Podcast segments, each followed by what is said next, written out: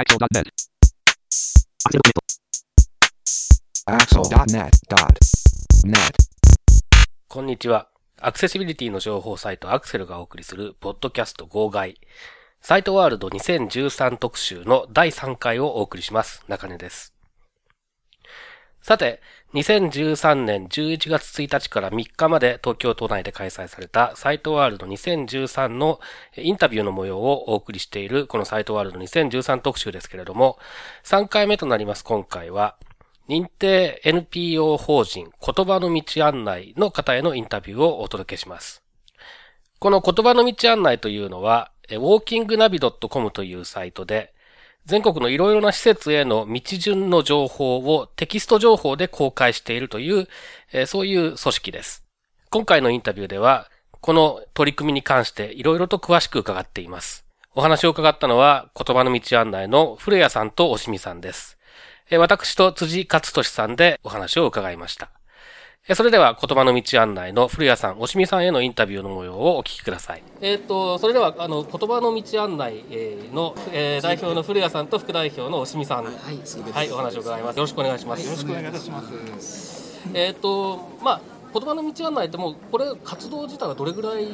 ですか？な結構何年かもう長いですよね、そこそこね。まあ、あの NPO にして10年。あ、そんなんですね。それから、はまあ、任意団体としてはどうですか、2年ぐらいでしょうかね。い。はあはあはい。でも10年以上やってらっしゃるということで、まあえー、と私なんかも何度かお世話になったことがある、サイトにお世話になったことがある。今日お世話になって。ああそうそうですか。今日ここに来るときとかね、結構あれなんですけど、であのーまあ我々はだからそういう意味で言うと視覚障害者だと結構知ってる人も多いのかなと思うんですけれども、まあ普段その視覚障害者にあんまり関わりがないような人たちにちょっと分かるように、えーどんなもどんなプロジェクトなのかどんな情報なのかということをちょっと簡単にご説明いただけますか？はい、わかりました。まあ、あの健常者の方はですね。あの例えばいろいろな区役所に行くとかね病院に行くという場合には、まあ、地図を見ればですねあここの駅からこう行けばいいんだってこう分かるわけですね、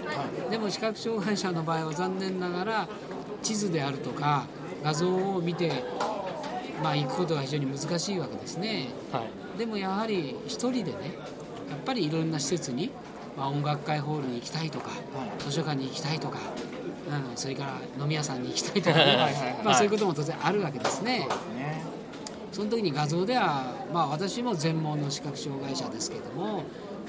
じ利用できない。そうすると誰かの手を借りないといけない、いつもいつもそういう人の手を借りないとねいけないということはまあ正直言って辛いことですわ。はい。ね。でやっぱりやっぱり障害者の自立参加とか言ってますけどもやっぱり自立するためにはやっぱり家の中に閉じこもっていたんではね自立にも参加にもならない、うん。やっぱり外にまず出ることがとても大事なわけですよね、はい。社会参加の第一歩ですよね、はい。でもその外に出ることが視覚障害者は大変難しい。誰かの手を借りないといけない。でもそれってとても辛いねと。じゃあどうしたら一人で行けるのか。ということがまず基本にあったわけですね。はい。そうするとまあ例えば人に物をね場所を聞くときにあこの道まっすぐ行くと T 字路があってね T 字路を右行くと交差点があるよと。交差点を渡ったら左側行くと右側に病院があるよと、まあ、こういう説明を受けることってありますよね、はい。それをうんと細かく詳細にしたのがこの言葉の地図なんですね。はい。この言葉の地図ですね。そうすれば視覚障害者も一人で外出をして自分の好きな時に好きなところに行けるだろうということでこの活動が始まったわけですね、ですからやはり一人で行く。自分の好きなところに好きな時間に行く。やっぱりそれがやっぱり自立につながるし社会参加になる。うん。でこの情報を、まあ、大変情報を作るのは大変、まあ、いろんなプロセスがありますけどもそれをウェブに載せてで、えー視覚障害者は、まあ、音声機能のついたパソコンであるとかそれから音声の機能の入った携帯電話を聞いてねそして事前に聞いていくこともできるし同時にその場所に行って分からなくなった時にそのウェブにアクセスをしてそして道順を聞いて目的の施設まで行けると。まあこれはいわばそのウェブがこれだけ世の中に広まったということによる、まあ、情報提供のしやすさ。うん。こういうものもあって大変皆さんに今これを利用して喜んでいただいていると、まあ、こういう状況でしょうかね。そうですね、確かに外出先で、えー、と見られるかどうかっていうのは10年前と今では全然違いますもんね。特に長い距離なんかをですね、右行って T 字路があってそれ行ったら今度は交差点があって渡って左行って右行って左なんつったらもうあれどうだったかなって分そうなんですよ。からな覚えられないんですよね。覚えられませんね。うん。なるほど。だからそういう時にやっぱり途中でね確認して聞くこともできますしね。そうですね。はい。昔はですね10年ぐらい前の時にはこの情報をですねテープに録音してテープレコーダーに記録をして歩いたこともありましたしそれからあの展示をやられる視覚障害者の場合はこの道案内がテキストになってますから、はい。展示でプリントアウトしてはいはいはいはいそうですね。持って歩くこともできるし、はい。最近はあのブレイルメモというね、携帯のね展示展示板機板がありますよね、あれであのき聞いてね確認して歩いていると、まあ、そんな利用もしてますね、はい。だからいろんな利用の仕方がありますねやっぱりね、はい今大体あの登録されているこのなんですかね情報の件数ってのはどれぐらいあるんですか？そうですね、まあ、今北は北海道からはい。九州大分方まで、はい。ルート数とするとはまあ約1600そのぐらいの数になってます、はい。はいこれ結構情報を作るプロセスっていうのは結構あのあれだけさすがに詳細に書かれていると、はい。はい。結構手がかかるんじゃないかなという気がするんですが。じゃあそれはうちの副代表のお尻の方からちょっとあそうですか。説明させて、はい。そうですね、まあ、そこのプロセスという意味ではあの現地調査というのをまず3回することにしています。三回。ええ。3回する意味というのは、はい。やっぱりあの1回ではなかなかあのいわゆる正確性に欠けるんですね。やっぱり1人の情報だけになってしまう可能性がありますから。でうちの活動というのはまずあのいわゆる健常者晴眼者と視覚障害者の方の相互理解の活動でもあるというところを指針にしてますので、すなわちいわゆる当事者の方にも参加をしていただくという意味でからいきますと、えー3回調査をするということは最低ですね、えーまず1回あたりにまず当事者である視覚障害の方が1人、それから、えーと今フレアが少し話を始めたところでしたけども、えー当然ながら距離を測るという作業があります、でこの距離を測るのも今、えー IT の時代ですのでパソコンの画面から割り出せるのかもしれませんけれども現地に行かないとわからないということで現地調査の重要性を大事大事にしています、話がそれましたがですから距離を測るものそれからメモを取るものそれから視覚障害者の方のやっぱり見守りをする方一番理想は最低この4人のグループで現地調査に出かけるような形をとっています。でそれを、えー3回するというのは正確性それから安全性もありますよね。やっぱりあの3回歩いてますとやはり、えー行政の方からの信頼なども、えーとおかげさまでいただくことができるようになりました。やっぱり1回ちゃちゃっとやってきましたよっていう情報であればそれこそ誰でもできちゃうかもしれませんけどえ本当にそうなんですか？って言われた時にやはりやっぱり3回ちゃんとやってますからっていうことが言えることによってやはりいろんな意味でまあ行政それから最近ですと民間の方からの依頼なども含めて、えーそこにやはり、えー信頼というか、えー安心性のようなところがあの評価いただいているのかなというふうに思っています。えーそんなことから3回調査をするということを、えーやっております。そういう意味ではプロセスという意味では大変ローテクな、えあのーまあこれは書いてあのあれですけど、まあ、平成の伊能忠敬と言いながら 活動本当にぼちぼち歩きながら、あの我々の活動は、えーローテクにやって、まあ、フリアがよく言うんですけどでハイテクに発信するとあのいうような形でですね、えーなかなか今こういう面倒な活動を皆さんしなくなってきている世の中ですので、本当に行政の方からも、えーそこ面倒なことやってまやってますねと逆にそれが、えー大事なことですねということと、あとそこにあの今今行政の話を少ししたんで補足をしますといわゆる今行政の方との今委託契約などを今受けるようにしてそうすることによっていわゆる道案内作り、やはり、えー、フリアが言いました通り立ち上げて10年、はい。えー5年目ぐらいまでは手弁当いわゆる助成金などもらいながらとかぼちぼちぼちとやってきたわけですけど、やっぱり広げるということになってきますと限界がありますからやっぱり資金にも限界がきます。そういうところでやはりこの活動は、えーまあ、利用者からお金をいただくのも一つであろうけどもそれはまだまだ、全国普及してるわけではないのでやはり道案内を作る段階で、えーやっぱり誰誰にお金を出していただければいいんだろうと。考えたところがやっぱり行行き着くところが行政だったと。でやっぱりあのそれで行政に実際行ってみますとやはり、えー視覚障害者の方へのサービスをどんなことをしてしたらいいかわからないという、まあ、行政担当者も実際いましたし、展示プリンターばっかり毎年買うわけにいかないしというような、まあ、極端な発発言もあった自治体もありました。そんなことを鑑みた場合にやはり情報の提供というのは今一番いいんですよと。でこれでよって私たちその視覚障害者の方のいわゆる外出の選択肢を広げることになるんですよと。今日はガイドさんと行こう。今日は今日のこのサイトワールドのような場所であればなんとなく錦糸町の正面というのは分かってるから自立で、えー一人でこの情報を聞いて行ってみよう、まあ、案の定今日もガイドさんが捕まらないという話を噂で聞きましたけどもやっぱそういう時こそやっぱり自立できてる方は、ね。あのこういった IT を使っていただいて、であの、まあ、自立できてない方はガイドヘルパーさんを使ってというようないわゆるこういう外出の選択肢が広がるというのが、あのやっぱり行政の方にも分かったようでございまして、で行政の方からもそのホームページに今リンクをするような形も取っていただいてます。すなわち行政のホームページでは画像や地図しかないわけですね、い、わゆる行政側が言葉の道案内を作るっていう作業をしてるわけではないので、まあ、いわゆる行政と、まあ、NPO との一体化の、えーいわゆる活動としても行政に受けてるのはそんなとこなのかなというふうに思っています、はい、ちょっと長くなりましたけども、はい、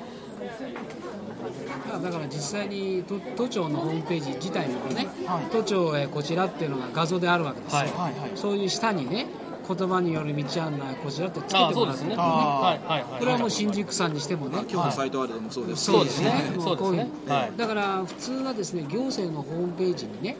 一 NPO がのものはやらないんですよ。あまあそうですね。リンク取るっていうことはね。そそうするとそしたら他の業、ね、NPO ってなっちゃいますそうですね。でもなんでそれをつけているかというと本来それは本来役所もねうん。画像だけじゃいけなくてそうそういうことですね。やるべきなんですよはい。その通りですね。だからまあ冗談でよく言いますけど、あいいですよ、は払ってくれ、貼り付けてくれないんだったらね、やっぱり行政としてはね、ままん全全員にね、やっぱり平等な情報提供しないといけないんでしょうと、画像だけでいいんですか、じゃあ、言葉、異なりの地図を貼らないんであれば、じゃあ、あなた、あなたの区役所で作ってくださいと僕言う、作れないよね、だから異なりのちゃんとリンクを貼ってるわけですね。それはだからものすごい高い評価を受けてると。うん。まあ、そういうことにもなるわけですね、やっぱりね。これあの作った情報が、例えばその、えーっと周囲の例えば工事であったりとかで変わっちゃうこととかってありますよね。そ多分すごい悩みの種なんじゃないかって気がするんですが、実際のところどう,、はい。どういうふうに対応されてるんですか、そのもうメンテナンス作業っていうのを、はい。そのちゃんとこの我々の事業の中に入ってるわけですね。なるほど。ですから、まあ、例えばそうですね、こう1年、2年経つとですね、まあ、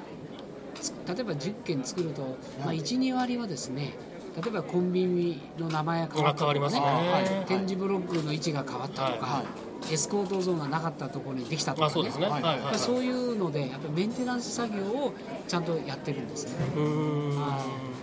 それはじゃあ定期的に見直しをするような感じなんですか？ねね、活動の中に入れ込んで、それから行政によっては今、そこも理解いただいて、あのきちんとメンテナンスもちゃんと費用を計上していただいている自治体さんも出てきました、それだけ、まあ、あの作りっぱなしはいけないでしょうという、まあ、世の中の流れですよね、道道路工事にしても、ね。え作りっぱなしだったらいいけどっていう話から、まあまあ、そういう話を例えでしますけども、やっぱりそういうところを我々としてもどんどん増やしていくことによって、まあ、きちんとその活動資金を得ていく、それから今のご質問に関して関連するならば、えーそこに地域の方に参加をなるべくいただくようにしているわけですね。地元そうすると地元のね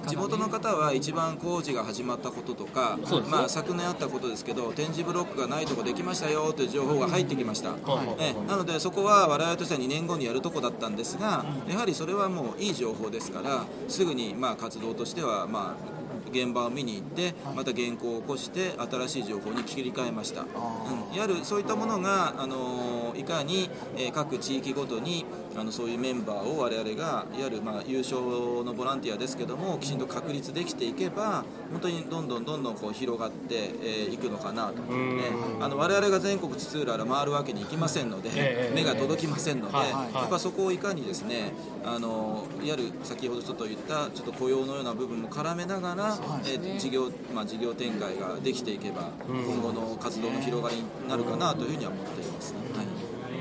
だから行政からね委託を受けてね道案内作りする場合に先ほどの、まあ、ブラインドがね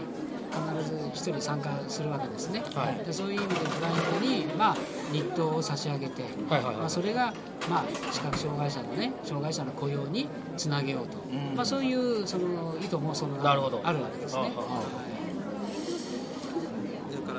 あ、あと先ほどあの、まあ、どんな方が利用されますかという視点でいくと、まああのまあ、ユニバーサルなものにという視点でいくならばあの、まあ、言葉の情報の中には道幅が狭くなるとか、はい。それから段差があるとか、えーそれから、まあ、上り坂になるとか、えーそういう情報を、まあ、視覚障害の方にとっても有益な情報ですから入れてます。それがあの実は車椅子ご利用の方にも有益であったということも、まあ、理解しまして、我々としては今必ず最後例えば施設などに行きますと最近はスロープなどがよくあり,、ね。ありますから、はい。階段の横丁に多いですよね。階段が視覚障害の方の道案内は階段があります。上り階段がありますでいいんですけどもその右側に、えー上りスロープがありますというのを最後につけるようにしたりとかしてそうするとあー車椅子ご利用の方が情報を聞いてもあそこに行っても3段あっても、まあ、自分でえスロープがあるんだったら大丈夫だなとかそういう情報に使っていただそうですね。利用の幅が広がりますよね、うん。情報の、はい。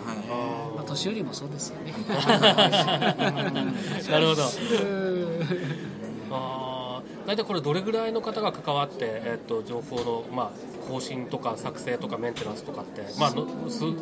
大雑把な人数まあ、で結構なんですけど、メンバーとしてはね、ええ。結構実動としては30人、40人、会員数はもっと多いですけどね、はい。やっぱり実動はね、30 30人ぐらい実動は30人。その人数でこれだけの情報量をやるのは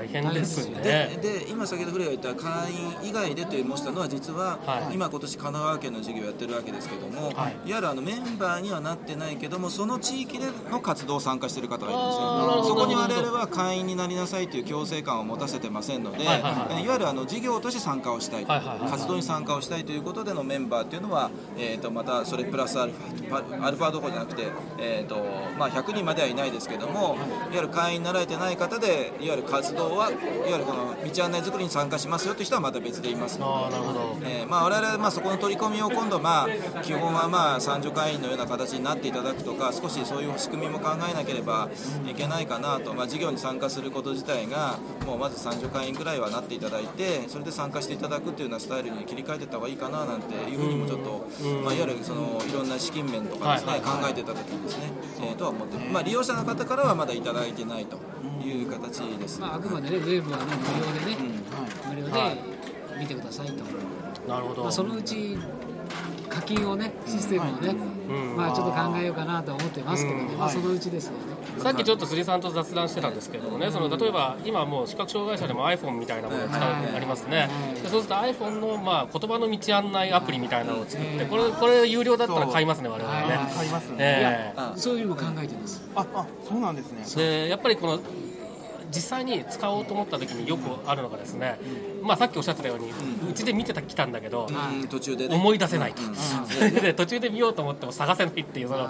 ブックマークしとくの忘れたとかってねよよくあるんですね。だからそういうなんか今まで見た履歴とかだけを管理できるだけでもアプリがあると全然楽になるだろうねっていう話をちょっとさっきしてたんですね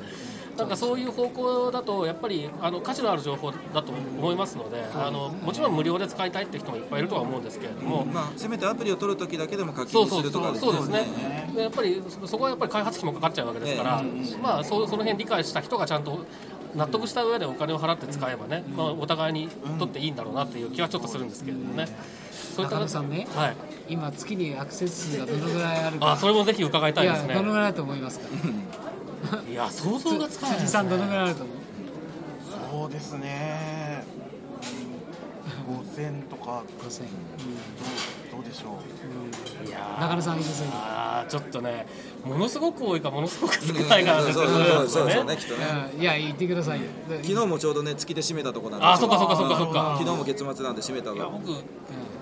あのアパートで。使う人はしょっちゅう使うような気がするので。でも画面メモに入れられるからね。ああそっか。あ、そっかそっかそうなんですよ。件数を拾えなくなっちゃうんですだからヘビーユーザーの場合はああ結構確かに、ね、20、30ははい。画面メモに入れればもう見に来なくなっちゃうんだ。そうそうアクセスそれもあるアクセスを拾えないんですね。はい。いやでも何万っていう単位では来そうな気もしますけどね、大体今5万件です。おちょうど10倍です。そうですね。すごいですね、昨日もあの締めまして5万389件でした。あやっぱりその情報の汎用性というかその視覚障害者だけじゃなくてじゃないです。そうです。ね、方も。すなわちえ。皆さんをガイドされてるガイドヘルパー私もガイドヘルパーやってますけど、はい。やっぱりのヘルパーさんも見る方もいるしね。ああなるほど。特に女性は地図が苦手でしょ。ああだからヘルパーさんをもらった時にちょっと地図わかんないからさちょっとだけでもね、はい。何口の改札からどっちの方向ぐらいのところだけでもねスタートのスタートの地点が大事なわけですね、はい。うん。あとサイトワールドでも錦糸町って分かってるけどねあはい。地図ではねどこだか分かんないですよ。でも琴ナビだと南口改札であってでそこからの方向もちゃんと分かるそうですねでヘルパーさんが見てるケースもあるしまあ健常者の方も結構、ね、そうですね、うん。あのー見てますよ、やっぱり今うん。ご覧になっていただいてますね、まあ、さっき言った車椅子の方も、はい。まあ見ていらっしゃると思いますし、あとやっぱり急激に増えたのはですねやっぱりあのリンクを取ってから増えました。あのいわゆる行政とのリンクが図れてからかなりすなわち私たちのサイトから入るだけではなくて行政のサイトから入っているのも今カウントしてますから行政のサイトの方がまあ例えばここだったらまあここはちょっと行政まあ機関でもあり反行政でもありますけどもえーといわゆるまあ区役所に行きたいと。区役所のページを普通に開いて大体アクセスのページに行きますからそこにさっき言ったねうちのサイトがリンクしてますからはいはいそこから入ってこられる方も多いなとえーいうふうに思いますでこれは本当にあのえこの行政の方の理解と、まあ、リンク型が取れるようになってから急に増えたかなと、これ収収録する情報っていうのはやっぱりそういう行政とかからの依頼を受けてっていうものが多いんですか？今はそれが多いですね、あのこの前はたまたまあの国体がございましたです。ね、はいはいえはい。はいで国体にあの視覚障害者の方が参加する競技の会場が4箇所ありました、辰巳の国際水泳場、はい。それから駒沢の、まあ、サウンドテーブルテニスですね、はい。STT ですね、それからあと武蔵野でグランドソフトボール、はい、それからあと味の素スタジアムが開会式、閉会式、まあ、陸上ですね。あーはい。ありましたのでこの4会場についての道案内作りを東京都から、まあ、一応まあ東京都の依頼でしたので都からの依頼で作らせていただいて、えあのー展開させていただきました。もともとあのスポーツ施設は何店か東京都の障害者スポーツセンターとかもあったんですけど、まあ、数が少なかったということもあってでもたまたま他の行政で新宿区のコズミックホールですとか、コズミックスポーツセンターですとか、この隅田の体育館ですとか豊島の体育館なども実はちょうどすでに墨田区も豊島区も新宿区も委託事業で体育館を作ってたもんですから、えなのでそこもちょうどリンクを取ってもらったりとかして、えーいうことで、まあ、結局国体のいわゆるえーモニター競技などもありましたので、そういう会場も含めてあの公開をしていただいたとなるほどいうことで。まあ、ということでオリンピックはクリアを話します。よ、はい。はい 将来の。まあ、今ねこれも東京都のスポーツ局からのね、はい。依頼で作ったんでね、当然もう東京オリンピックですよね、うん。これはもうすごい会場の数だけでも4050あるし、そうですね。はい。ルートもねものすごい数になるんですよね。はい同じ例えば水泳場でも例えばこっちの駅からとかね。バス停とかね、はいはい。もうと同時にやっぱり外国からですからもう来ますからやっぱり今日本語版ですけどもねやっぱり英語版も作らない、あまあ、英語版だけでいいかどうかはちょっと分かりませんけどね。あまあそうですね。うん。まあ、少なくとも英語版は作らんといかんかなと、まあ、そういう話をこれからね役所ともちょっとしていかないといでこれこれからの計画としてはやっぱりそういう英語版だったりとか、まあ、さっきおっしゃってたようなその課金ができるような仕組みであったりとか、それも必要ですねやっぱりね。なるほど。はい。あのやはりですね、まあ、今後の展開としてはユニバーサルという視点になった時に、まあ、先ほどの車椅子ご利用車椅子ご利用の方とかそれから、まあ、例えば聴覚障害者の方であったとしても、いわゆる情報というのは、まあ、その地図地図情報で純粋に欲しいと、今私たちの情報提供はあのお二方サイトをご覧になっていただいた通り、まあ、文字情報にしかなっていませんので、やっぱりここにいかにこう地図を連動するのかとか、まあ、そういったことによってという展開も今後は考えていくことによって、そこに課金だったらいいのかなと。先ほどのアプリの考え方も一つですし、今の現状のホームページであってもとりあえず、まあえー、と地図も一緒にまあ見れるという状況であれば、あの地図は地図で見て琴ナビは琴ナビで一時開いてなんてやってられないので、そういうところでのその区別化というかあの得意化をして、はい。えーいわゆるその課金をするという考え方は、まあ、ありかなと。なるほど、なるほど。いわゆるここからの情報は少し今お金をいただきますみたいな、はい。ねっていうのであれば、うん。うんまあ、本当あの、まあ、フリアがいつも事務所で電話を受けてるんですけども、はい本当にタダでいいんですかっていう問い合わせもあるぐらいだって聞いてますので。いやまあでもそうだと思いますよやっぱり。普通皆さんそういうのにこういうのが有料だという認識の方が強いのでそうでね。ナビという聞くだけでね、うんうんうん なるほど。あとはあれですね民間の施設の情報とか増えるともっといいですよね。そうですう。まあ今ファミリーマートさんとね、はい。一応提携している。ああそうなんですか。そうですね。まああのでもそれをもう少しね広げたいなと思いますね。はい。だから高田馬場池袋地域のファミリーマートの店舗は今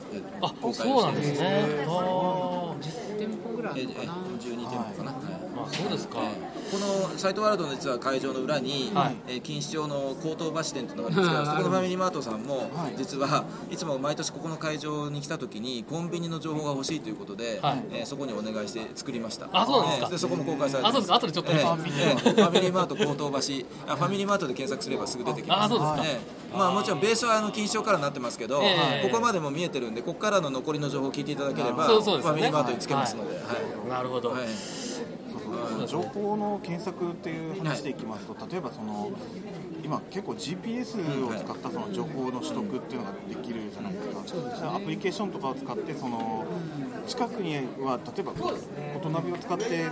行くことのできる施設ってどんなのがあるんだろうってこう知りたいようなケースってあると思うんですよね、そういうこう GPS を使ったこうなんか情報へのアクセスとかっていうのもこう、えまあ、アプリケーションを作っていただくような時にこう参参考になればななんて、ーまああのね GPS によってのね、はい。その誘導っていうことをもうすでに5年6年ぐらい前に考えて、はい。実はねあのやったんですよ。あそうなんですか？あそうなんですね、ところが GPS の場合あのね、はい。あのアバウトさね、はいはいはいはい。20メーター30メーターぐらいねずれますね。違っちゃうわけですよ。はい。そうですね。私たちが必要なのはこの白状ね。そう、はいこれが分かる範囲っていうのはせいぜい1メーターそう52メーターですよね。そうですそうですよねこの正確性がないとね、はい。危険で使えないわけ。うん。ああ確かにそうですね、うん、まああの別にこれはねあのなんていうのかなあのいろんな考え方があるから、いやアバウトでもいいよっていうこれこれもねいいんだけども、私は実際に歩けることをあの興味範囲でね、まあああそうかっていうことではなくて、実際に歩くということを考えた時にはやっぱりそういうアバウトなものではあまりにも危険がありすぎて、命かかってますからね。そう。だから行政なんかはもう完全にそうですよね、うん。渡辺さんあの安全に作っていくだからもう GPS なんて絶対に行政は金出さないですよね、あんなもの危なくてね。そうかそうかそうですよね。確かに。だからあの例えば、まあ、住所のねそのあ何丁目がな5丁目に変わったとか、まあ、あとは、ね、高等橋から何とかという地名に変わったとかねその程度のアバウトな情報はあってもいいと思うんですけどそれ以外の、まあ、細かい勝負最小な情報になっていくと、本当に正確なものを伝えないと、うちのこ文字情報の方は正確なものを伝えていて、はい。そっちの位置情報はあ適当な情報でってなるとやっぱりちぐはぐになるんですよね。そね。はい。そこをやっぱり、まあ、それ構わないよっていう方もいる希望はあったとしても、はい。うちの言葉の道案内の指針というのが、まあ、細かくまず情報提供しようと、いわゆる利用者側の方でいわゆるショートカットして使ってもらえばいいじゃないかと、頭の中で地図が描ければ、あなんだこの字に行くとこ最初からまっすぐ行けばいいんじゃんというようなところが描ける人が、描ける人が使ってるわけなので。ということはやっぱり細かく作って、まあ、初めての人でも本当に初回はああのこの字に行っちゃったけどもあちゃんちゃんと行けたわっていうまず感動があって、はい。分かればもうまっすぐ行っちゃうわっていう人が出てきていいわけでそうですね。ねうん。という意味からいくとやっぱり正確なものには徹して今後もですね、うん。随分活動の途中でもショートカット版を少し作ってもいいんじゃないかとかいろいろ議論もあったんね。あったんですが、やっぱり今は、まあ、今行政とやってる中でもやっぱりこの逆に言うと細かさの方が受けてるのかなと、うん。ちゃんと正確に作っているというところを評価をいただいているのかなという。そうですね。細かく作ってあるものを大大雑把にあのええ。変換することは勝手にできるけど逆はできないですからね。そうですね。そうですね。はい。うん。そういうところにあの香りの情報であったりとか音の情報などを入れながら、うん。あの作っているところにうちの,、まあ、このいわゆる他にはない地図情報としてですね、はいはい。やっておりますので。はい。だから結局それがあるんでね。GPS で利用できればそれは簡単なことですよね、うんうん。でもそれができないからこそ、その今我々がね東京都さんと一緒にやってる点字ブロックのね道路上に IC タグを埋め込んで、そこのところに来るとピンポン信号のない横断歩道ですとかね、はい。点字ブロックの曲がり角ですと、はい。こういうふうにしてるわけです、ううん、だからそうすると正確にあここに来たんだなと。うん。こういうことが分かるんです。うんうんだから道路の点字ブロックを埋めるっていうのは大変ですよね作業的にもね、ええものすごいコストもかかりますけども、はい。やっぱりそれだけ正確なものがないとやっぱり危険だなということですよね。うんうんそうですね、まあ、あの変わらずそこにある目印っていうものが、えどうしても我々の場合は少ないでしょうから、そこをどういかに、えーしっかり使っていくかっていうのもそうですし、メンテしていくかっていうのもそうですし、そういうところが重要なんでしょうね、やっぱりね。うんなるほど。なんか、えっとお願いのメールでは長くても15分とか言っておきながら、ずいぶん長くて申し訳なかったですけど、非常に興味深いお話を伺えて、あのまたいろいろと、それこそ本当にあの個人的にご利利利用させていただくこともありますけれども。あー課。金してください。あ ーいやいや、ぜひ本当にね、あのいい情報にはお金を出すっていう人は最近増えてきてると思うので、あのね多分中根さんとか辻さんははい私はもう60なんですよ、まあ、はい。ね、でももっとお若いですよね。いや大体40ぐらいです、ですよね、はい、はい、だからそのぐらいの年代の方々はもう IT のことを言わなくたってねはい。もうパッパパッパやっちゃいますよ。うん。我々のメンバーもそうですよ。うん。でももうそういう時代に今なってきてるからもう昔のようにねやっぱり70のおっちゃんがどうのこうのっていう時代でねはい。いつもいつもヘルパーさんとなんていうことからはだんだん離れてきてうん。一人でやっぱり IT を使ってうん。いろんなことをやりたいっていう人が増えてます。はい、だから今おっしゃったようにねやっぱり、うん、これ面白いねじゃあ210円出そうとかね、はいはいはいはい。いう形になってくるんじゃないのかなと思いますね。い。やぜひそういう形であのやっぱりうん。いいものにはお金を出すっていう文化も作んなきゃいけないので、我々の中に。本当です。重要ですね。どうもね、やっぱりこれは自分自身の反省もありますけれども、情報はただだっていう意識が強いどうも強いような気がしてまして、視覚障害者のコミュニティって、そこはやっぱり変えていかないと、我々自身が我々の首を絞めることになってしまうので。まあ、だからそういうなんか成功例をぜひ作っていただきたいなっていう、そうですね。うん、そう思います。ただね、やっぱり視覚障害者だけの世界にとどまっていると、はい。ビジネスとしてはあそうですね。事業的な規模っていうのはね、その通りだと思います。難しいんでね、はい。だからそこにさっきおしみが言ったように画像なんかをね、はい。入れられれば、はい。やっぱり利用する人の範囲が広がる。そうですね、うん、でその広がる中にいや210円払ってもいいよと、やっぱりそういう人は必ず出てきますから、はい。はい。そこでまあ得意化を図ってね、うんこの情報はいいけどここからはちょっとお金がかかりますよと、うんまあ、そういう考え方をやっぱり持っていって事業要するにえあの利益を出すんじゃなくてはい。事業を経あの継続するための要するに、そうですね、まあ業務ですね、はいはい。これが必要になってきますよはいね。はい。はい。あのどうも長い時間ありがとうございました。はい。ここまで認定 NPO 法人言葉の道案内の古谷さん、そしておしみさんへのインタビューの模様をお送りしました。それではサイトワールド2013特集、次回もどうぞお楽しみに。さようなら。このポッドキャストへの皆さんからのご意見ご感想を Twitter、Facebook、サイト上のコメント欄、そしてメールで受け付けています。メールアドレスは feedback.axel.net feedback.axel.net です。なお、いただいたコメントなどを、ポッドキャストの中でご紹介する場合があります。それではまた次回。